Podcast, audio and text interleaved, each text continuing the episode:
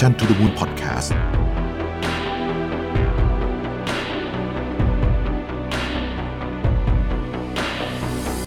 สวัสดีครับ พบกับรายการ Remaster วันนี้อยู่กับผมอ้ำสุภกรอีกเช่นเคยครับ ก็ใกล้จะถึงสิ้นปีกันแล้วนะครับ ตอนนี้เชื่อว่าหลาย ๆ องค์กรหลาย ๆ บริษัทนะครับ น่าจะเริ่มคิดถึงแผนงาน แผนการวางกลยุทธ์ในปีหน้ากันแล้ว เนื้อหาในวันนี้ครับ ผมนำมาจาก Harvard Business Review ครับ เรื่อง What is strategy is a lot simpler than you think ครับ ซึ่งเรียบเรียงและอธิบายไว้โดยศาสตราจารย์เฟลิกซ์ โอเบอร์โฮลเซอร์-จีนะครับ ซึ่งท่านเป็นนักวิชาการและศาสตราจารย์ ด้านการบริหารธุรกิจของ Andreas Andersen ครับ ในหน่วยกลยุทธ์ที่ Harvard Business School ครับ ซึ่งเนื้อหาในวันนี้ครับ เราจะมาเจาะลึกกันในมุมมองของการทำ กลยุทธ์หรือว่า strategy ในองค์กร ในมุมมองของ Harvard Business School เขาได้นิยามคำนี้ไว้อย่างไร และมีวิธีการคิดแบ่งออกเป็น framework อย่างไรบ้างนะครับศาสตราจารย์กล่าวว่ากลยุทธ์หรือ strategy นะครับในความเข้าใจของผู้บริหารหลาย ๆ คนเนี่ยมีความแตกต่างและหลากหลายกันมากเลย ดูเป็นเรื่องที่ยากจะจินตนาการตามนะครับว่าแท้จริงมันมีความหมายว่าอะไรกันนะครับในคำว่า strategy นี่เอง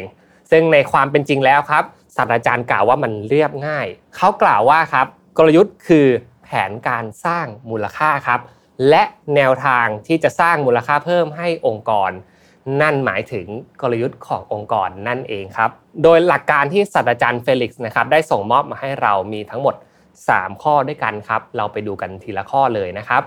ข้อที่1ครับหลักการในการคิดกลยุทธ์องค์กรครับ กลยุทธ์ไม่ได้เริ่มต้นด้วยการมุ่งเน้นที่ ลกำไรเป็นหลักนะครับ นึกภาพและจินตนาการตามผมนะครับ แม้ผลกำไรคือผลลัพธ์ในการทำกลยุทธ์ขององค์กร เวลาเราคิดอะไรสักอย่างหนึ่งครับ แต่มันคือปลายทางสุดของวิธีการคิดครับ เพราะฉะนั้นเรากลับไปเริ่มกันที่จุดเริ่มต้นก่อนครับ กลยุทธ์องค์กรคือการมองหาโอกาสในอนาคต และวางแผนเพื่อทำตามแบบแผนให้สำเร็จลุล่วงครับ เมื่อเรานิยามคำว่ากลยุทธ์องค์กรกันเรียบร้อยแล้ว และ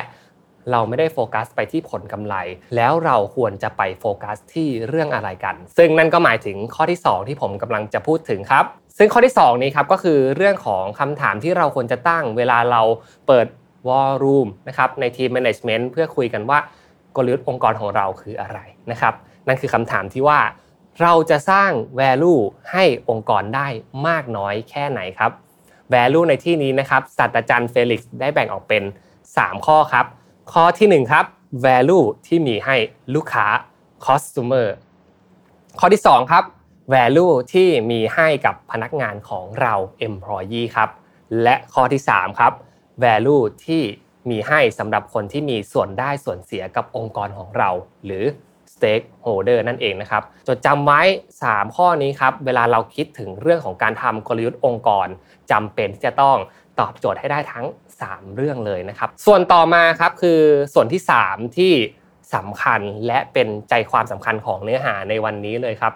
เราพูดถึง value มูลค่าหรือคุณค่าที่เราจะส่งมอบให้กับกลุ่มคนทั้ง 3 คนที่มีส่วนได้ส่วนเสียในการทำองค์กรของเราใช่ไหมครับ แต่ value นี้มันคืออะไรกันล่ะ เราต้องมาค่อยๆ แงะและพิจารณากันทีละเรื่องเลยครับ ผมขอให้ทุกท่านได้ดูโมเดลของ value stick จาก Harvard Business School ที่ขึ้นตามภาพดังนี้นะครับ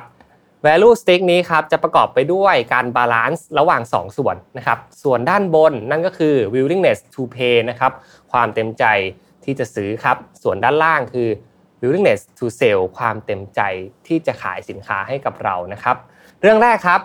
ความเต็มใจที่จะจ่ายนะครับ หรือว่าเรื่องนี้นี่ก็จะเกี่ยวข้องกับ ในส่วนของ output ที่เราส่งไปให้ลูกค้านะครับเขาได้นิยามความเต็มใจที่จะจ่ายหรือว่า willingness to pay ไว้ดังนี้ครับ ลูกค้าส่วนใหญ่จะจ่ายสินค้าหรือบริการตามความต้องการของเขาครับ ซึ่งสิ่งที่เราจะต้องหาให้เจอตรงนี้เลยครับสำคัญมากคือความพึงพอใจของลูกค้า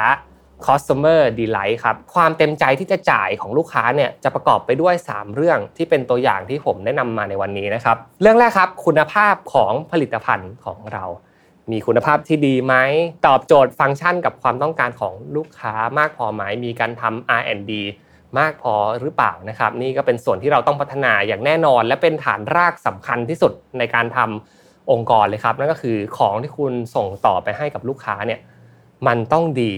มันต้องตอบโจทย์จริง ๆ มันถึงจะสามารถที่จะสร้างความเต็มใจที่จะจ่ายให้กับลูกค้าได้ครับ ผมอยากจะยกตัวอย่าง ของใช้ประจำวันที่คุณผู้ชายน่าจะต้องใช้กันอยู่ทุกวันนะครับ อย่างเช่น มีดโกนหนวดครับ มีดโกนหนวดเนี่ยมี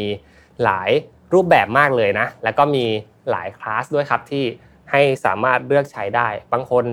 พึงพอใจที่จะใช้มีดโกนหนวดแบบปกติ บางคนอยากได้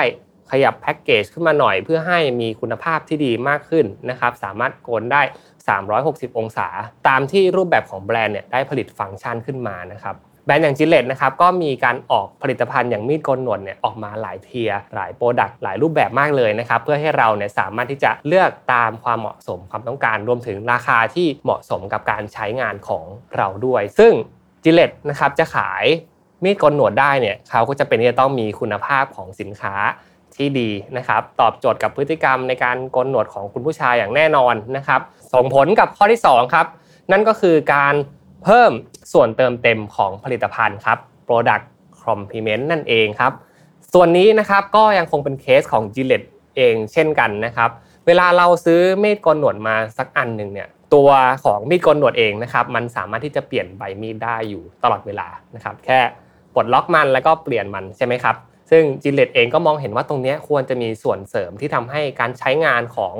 ผู้บริโภคของเขาเนี่ยใช้งานได้ง่ายขึ้นนะครับ ก็เลยทำการ bundle แพ็กเกจนะครับเอามีดโกนหนวดเนี่ยใส่เข้าไปในแพ็กเกจเลยนะครับสามารถซื้อมีดโกนหนวดบวกกับราคาที่เพิ่มขึ้นนิดหน่อยนะครับและได้มีดโกนหนวดแถมมาฟรี2 3 อันก็ว่าไปนะครับนี่คือ product ที่ส่งเสริมซึ่งกันและกันครับนอกจากนั้นก็ยังขาย product complement นี้เองนะครับแยกออกมาด้วยสำหรับคนที่ไม่จำเป็นที่ต้องซื้อมีดโกนหนวดอันหลักของเขานะครับซึ่งมันก็ช่วยให้ margin ของธุรกิจของเขามีมากขึ้น เพราะว่า ทั้ง 2 สินค้านี้ส่งเสริมซึ่งกันและกัน ถ้าอันนึงยังใช้ได้นะครับ ก็ซื้อส่วนต่อขยายเพิ่ม ถ้ามันหมดอายุการใช้งานแล้วก็ซื้ออันใหม่ ก็เป็นการส่งเสริมเรื่องของ service ที่จะส่งมอบให้กับลูกค้านั่นเองครับ และส่วนที่ 3 คือส่วนที่ผมคิดว่าสำคัญที่สุดในการสร้าง output เรื่องของ willingness to pay หรือว่าความเต็มใจที่จะจ่ายของลูกค้าเลยครับ นั่นก็คือเรื่องการสร้างความรับรู้นะครับ network effect ยกตัวอย่างเช่น ในโลกโซเชียลมีเดียครับ ถ้าว่าสินค้าของเรามีคุณภาพที่ดีเยี่ยมแล้วนะครับ มี product ที่ตอบโจทย์ service แล้วนะครับ อย่าลืมที่จะทำการตลาดผ่านโลกออนไลน์ออฟไลน์นะครับ แบ่งเงินไปจัดการในเรื่องของ marketing ด้วย ซึ่ง Gillette เองนะครับ พอพัฒนาเรื่องของคุณภาพแล้ว ก็มีการสร้างนะครับโครงข่ายของโลกโซเชียลมีเดียไม่ว่าจะเป็น Facebook Twitter YouTube หรือว่าเว็บไซต์สำหรับ branding page นะครับให้กับ ทุกคนเนี่ยสามารถเข้าไปรีวิวสินค้าของเขาให้ feedback กันได้ นี่ก็เป็น 3 เรื่องสำคัญในการเพิ่ม willingness to pay หรือว่าความเต็มใจที่จะจ่ายของลูกค้าครับ แต่การทำ strategy ในองค์กรไม่จบเพียงแค่ว่าเราต้องพัฒนาในเรื่องของการส่งมอบสินค้าที่และบริการที่ดีที่สุดให้กับลูกค้าครับ เราต้องกลับมาคิดทบทวนถึงสิ่งที่เกิดขึ้นภายในองค์กรของเราด้วยเช่นกัน เราลองนึกและจินตนาการดูนะครับว่าของที่จะขายได้เนี่ย ยังไงก็จำเป็นที่จะต้องมีคนที่นำมันไปขาย ถูกต้องไหมครับ เพราะฉะนั้นเนี่ยเราก็อย่าหลงลืมครับในการที่จะพัฒนาในส่วนของความเต็มใจที่จะขายของคน ที่เป็นพนักงานของเราเป็นทีมงานของเรานะครับให้มันมากขึ้นด้วยเพื่อให้ของเนี่ยสามารถขายได้จริง ๆ ในส่วนที่2ครับคือส่วนที่เราจะ balance กับความพึงพอใจของลูกค้า นั่นคือความเต็มใจที่จะขายครับ willingness to sell นั่นเองครับ ในส่วนนี้ครับเป็นเรื่องภายในองค์กร เป็นการเติม Input ให้กับองค์กรครับ การตอบรับความต้องการของพนักงานเป็นส่วนสำคัญมากๆ ในการวาง strategy ให้กับองค์กรครับ ส่วนนี้ครับสิ่งที่เราต้องการหรือว่าวัตถุประสงค์ของเรา นั่นก็คือการเพิ่มความพึงพอใจของพนักงานของเราเองครับ employee satisfaction ครับ ซึ่งศาสตราจารย์เฟลิกซ์นะครับก็ยกตัวอย่างออกมาเป็นกรณีศึกษาอีก 3 ข้อในการเพิ่มความเต็มใจที่จะขายครับ ถ้าว่าความเต็มใจที่จะซื้อคือ product quality นะครับ ความเต็มใจที่จะขายเนี่ยต้องมี benefit และ perks ที่เหมาะสม ผมกำลังพูดถึงสวัสดิการขององค์กร และสิทธิพิเศษที่องค์กรจะมอบให้กับพนักงานคนหนึ่งได้ใช้สวัสดิการอย่างเต็มที่และส่งเสริมในการที่ทำให้เขาเนี่ยมีชีวิตที่ง่ายขึ้นต่อการทำงาน และสร้าง productivity ให้กับองค์กรครับ ผมมีโอกาสได้เข้าไปฟังบรรยายในคลาส Digital Leadership Bootcamp นะครับของทาง Studio ซึ่ง พาผมไปที่บริษัทไลแมนวงในนะครับเพื่อไปศึกษาถึง culture ของบริษัทที่เติบโตได้อย่างรวดเร็ว และมีประสิทธิภาพขนาดนี้นะครับ ซึ่งแน่นอนวงในนะครับ ทางผู้บริหารบอกเองเลยว่าสิ่งที่เขาให้ความสำคัญมาก ๆ นั่นก็คือเรื่องของ Benefit และเพิร์กที่เกิดขึ้นในองค์กร วันนี้เราจะมาดูกันเผื่อว่าจะเป็นไอเดียนะครับที่ทำให้ทุกคนเนี่ยสามารถนำไปปรับใช้กับองค์กรตัวเองก็ได้นะครับ ทางวงในเนี่ยมี Benefit และ Perks ให้กับคนในองค์กรเยอะมากเลยครับ อาทิเช่น flexible hours นะครับมีชั่วโมงการทำงานที่ยืดหยุ่นนะครับสามารถเข้างานตอนไหนก็ได้ ออกงานตอนไหนก็ได้นะครับ แต่ต้องสร้าง productivity ให้กับองค์กรได้เท่านั้นนะครับ work from home or anywhere ครับก็เป็นอีกหนึ่ง benefit ที่เขาให้กับพนักงานนะครับ MacBook provide for everyone นะครับมีอุปกรณ์ให้ที่ตอบโจทย์กับการทำงานของพนักงานด้วยนะครับ no cap your annual leave นะครับหรือว่าไม่จำกัดวันลาของพนักงานนะครับลาเท่าไหร่ก็ได้ แต่ก็ยังกลับไปตอบโจทย์เดิม ต้องสร้าง productivity ให้กับองค์กรด้วยครับ มี breakfast package ให้นะครับ ก็มีอาหารเช้าอาหารกลางวันให้บริษัทเทคยุคใหม่นะครับ ก็มักจะมีสิ่งเหล่านี้ให้กับองค์กรนะครับ มีบาริสต้าเซอร์วิสนะครับ มีคนชงกาแฟให้ด้วยในองค์กรนะครับ มี after work beer นะครับสำหรับคอเบียนะครับ ถ้าหากว่า เลิกงานแล้วหลัง5โมงเนี่ยมีเสิร์ฟเบียร์ให้กับพนักงานด้วย สุดท้ายครับมี yearly company outing tip ครับก็ตอบโจทย์นะครับว่าสุดท้ายคนทำงานก็ต้องพักผ่อน และเฉลิมฉลองกันเต็มที่นะครับหลังจากทำงานเหนื่อยกันมามากมาย ก็มี outing ให้ เชื่อว่าหลาย ๆ องค์กรณยุคนี้นะครับน่าจะมี benefit และ perks คล้าย ๆ กับองค์กรอย่างวงในนะครับบางอัน ถ้าเกิดว่ายังไม่มีนะครับก็เสริมเข้าไปได้ตามไอเดียที่ผมให้ได้เลยนะครับ สิ่งเหล่านี้เป็น input สำคัญนะครับที่ควรจะเสริมให้กับพนักงานเพื่อให้เขาเนี่ยสามารถนะครับใช้ชีวิตได้อย่างง่ายดาย และมีประสิทธิภาพมากขึ้น ส่งเสริมให้กับเขาสามารถไปคิดแผนงาน และส่งออกงานให้ได้มากที่สุดกับองค์กรนะครับในส่วนที่ 2สำคัญไม่แพ้กัน และคิดว่าคนที่วางแผน strategy ให้กับองค์กรเนี่ยก็จำเป็นที่จะต้องวางแผนสิ่งนี้ด้วยเช่นกันครับ นั่นก็คือการพัฒนาบุคลากร ด้วยการสร้าง ระบบการเรียนรู้ครับ พนักงานเนี่ยควรจะได้เห็น learning curve ของตัวเองในทุกๆโปรเจกต์ทุกๆ quarter ทุกๆ ปีที่เขาได้ทำงานอยู่กับเรานะครับยกตัวอย่างเช่นครับของบริษัทยักษ์ใหญ่ในโลก tech company เลยครับอย่าง Meta เนี่ยเขาได้มี learning curve ให้กับพนักงานทุกคนครับโดยโดยเปิดออกมาเป็น BU หนึ่งเป็น business unit ที่เรียกว่า Meta Blueprint ครับซึ่ง Meta Blueprint เนี่ย พนักงานสามารถที่จะ access เข้าไปเพื่อที่จะเรียนนะครับระบบต่างๆที่อยู่ในองค์กร Meta ครับไม่ว่าจะเป็นหลักการในการทำ social media marketing นะครับการเขียน coding หรืออะไรหลาย ๆ อย่างที่มันเป็นองค์ความรู้ที่เขาได้รวบรวมไว้ นอกจากนั้นครับยังสามารถที่จะได้รับ professional certificate นะครับเขาสามารถเอาเครดิตตรงนี้นะครับ ไปต่อยอดเรื่องของ credibility ในการทำงานต่อไปได้ด้วยเช่นกัน ซึ่งสวัสดิการนี้นะครับก็ได้รับความพึงพอใจจากพนักงาน เยอะแยะมากมายเลยและคนที่อยู่ใน Meta เองนะครับก็สามารถเรียนรู้ได้ในสิทธิประโยชน์ที่มากกว่าคนที่ access จากภายนอกด้วยเช่นกันครับ และในส่วนสุดท้ายครับก็คือส่วนที่ผมคิดว่าผู้บริหารต้องพิจารณาอย่างถี่ถ้วนและละเอียดมากที่สุดครับ นั่นก็คือการพัฒนาระบบ ลดต้นทุนในทุกๆ ปีในการทำงาน หรือว่า cost reduction นั่นเอง ถามว่าพัฒนาระบบลดต้นทุนแล้วส่งผลอะไรให้กับการช่วยให้เขาเนี่ยมีความพึงพอใจในการออกไปขายมากขึ้นนะครับ ผมว่าอันนี้สำคัญมากเลย เราลองนึกดูนะครับว่าถ้าหากว่าองค์กรเนี่ยวางแผนซิสเต็มมาดี มีการลดต้นทุนที่มากขึ้นนะครับ เงินส่วนที่เหลือในการลดต้นทุนของเราเนี่ยอาจจะไปเสริมในข้อที่ 1 และข้อที่ 2 อย่างเช่นการ เรียนรู้หรือการช่วยให้เขามี benefit และ perk ที่มากขึ้นได้เช่นกัน ยกตัวอย่างเช่นบริษัทอย่างเทสลานะครับทางทีมบริหารเนี่ย CEO Office ของเขานะครับมีโปรเจกต์สำคัญเลย แล้วก็เป็นโปรเจกต์ที่เรียกว่าเป็น prototype ของบริษัท tech ทั่วโลกเลยครับ นั่นก็คือการลด cost ของแบตเตอรี่นะครับซึ่งอีลอนมัสก์รวมถึงทีมบริหารของเขาเนี่ยสามารถที่จะถอดประกอบนะครับและก็วิเคราะห์กันจนได้มาเป็น system ที่สามารถลด cost ของแบตเตอรี่ ได้ถึง 56%จากราคาตลาด ซึ่งใน 56%นั้นเองก็ turn กลับมานะครับเป็นกำไร